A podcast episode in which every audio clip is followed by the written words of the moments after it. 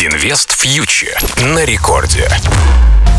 Всем привет, это Кира Юхтенко и шоу для тех, кто уже инвестирует или только собирается начать. Ну что ж, друзья, лето пролетело, осень наступила, ну а мы не смотрим на смену времен года и продолжаем анализировать происходящее на финансовых рынках. Ну, вообще от лета никто не ждал сильных движений, потому что традиционно летом многие портфельные управляющие уходят в отпуск. Но, похоже, поменялось время, поменялись рынки, и дело тут, возможно, не только в том, что ФРС и ЕЦБ продолжают подвозить все новые и новые вертолеты денег, но еще и в том, что на рынках совершенствуются роботизированные торговые системы, которые могут развивать тренды, даже когда люди спокойно отдыхают. Что же ждет рынки в сентябре? Ну, во-первых, с приходом сентября движения на рынке действительно могут усилиться. Те же самые портфельные управляющие возвращаются из отпусков и, возможно, займутся ребалансировкой портфелей в преддверии окончания финансового года в США. А он, я напомню, завершается в конце сентября. Во-вторых, в сентябре нас ждет заседание Федеральной резервной системы, и там могут прозвучать намеки на сроки сокращения покупок активов. Ну а в Конгрессе США пройдут голосования по программам расходов на инфраструктуру и социальное обеспечение. Это тоже важно для рынков. В-третьих, вспомним, что в сентябре прошлого года американские индексы скорректировались на 10%, но потом в ноябре-декабре последовало новогоднее ралли и обновление исторических максимумов. И учитывая это все, настроение у инвесторов сейчас далеки от стабильности. Индексы обновляют максимумы и тут же от них отступают. Похоже, участники рынка предпочитают не заглядывать слишком далеко в будущее, потому что оно все равно непредсказуемо и живут такими краткосрочными прогнозами. Кстати, обратите внимание на динамику американского рынка по секторам за прошлый месяц.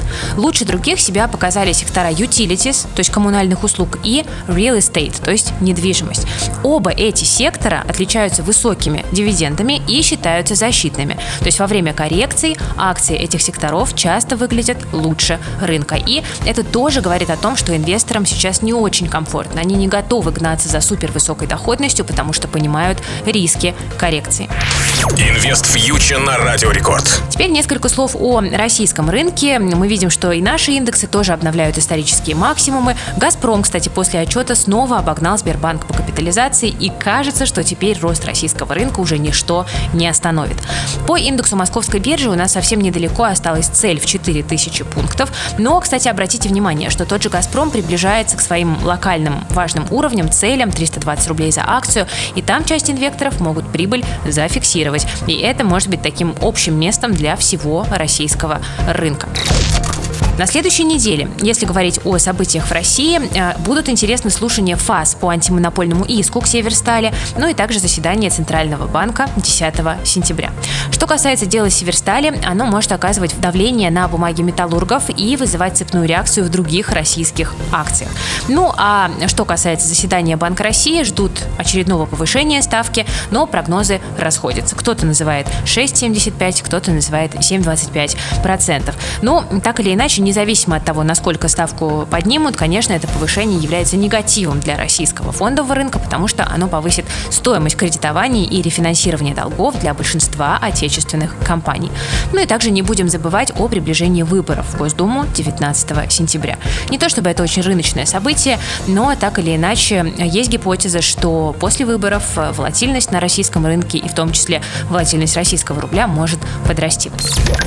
Что касается, кстати, российского рубля, кажется, что участники валютного рынка уже начали отыгрывать повышение ставки. Рубль, как мы видим, укрепился до сильной поддержки 72,80 за доллар. В случае какого-либо позитива и в преддверии выборов рост может пока продолжиться. Следующий важный уровень внизу 70,5 рублей за доллар. Но по примете, проверенной временем, рубль способен долго укрепляться, но потом он, как обычно, быстро слабеет. Учитывая снижение российских экономических показателей, в частности индексов деловой активности, волатильности, которую мы наблюдали. Учитывая возможный рост индекса доллара из-за ужесточения политики ФРС, текущее укрепление рубля можно использовать для покупок американской валюты. Конечно, мы не говорим про цели в 100 рублей за доллар, но 75-77 рублей за доллар на перспективу 12 месяцев – это вполне э, здоровый и адекватный прогноз. Ну что ж, друзья, это была Кира Юхтенко специально для Радио Рекорд. Присоединяйтесь к нашему проекту Invest Future на Ютубе и в Телеграм. Инвестируйте с умом и берегите свои деньги. Инвест Фьючер на Радио Рекорд.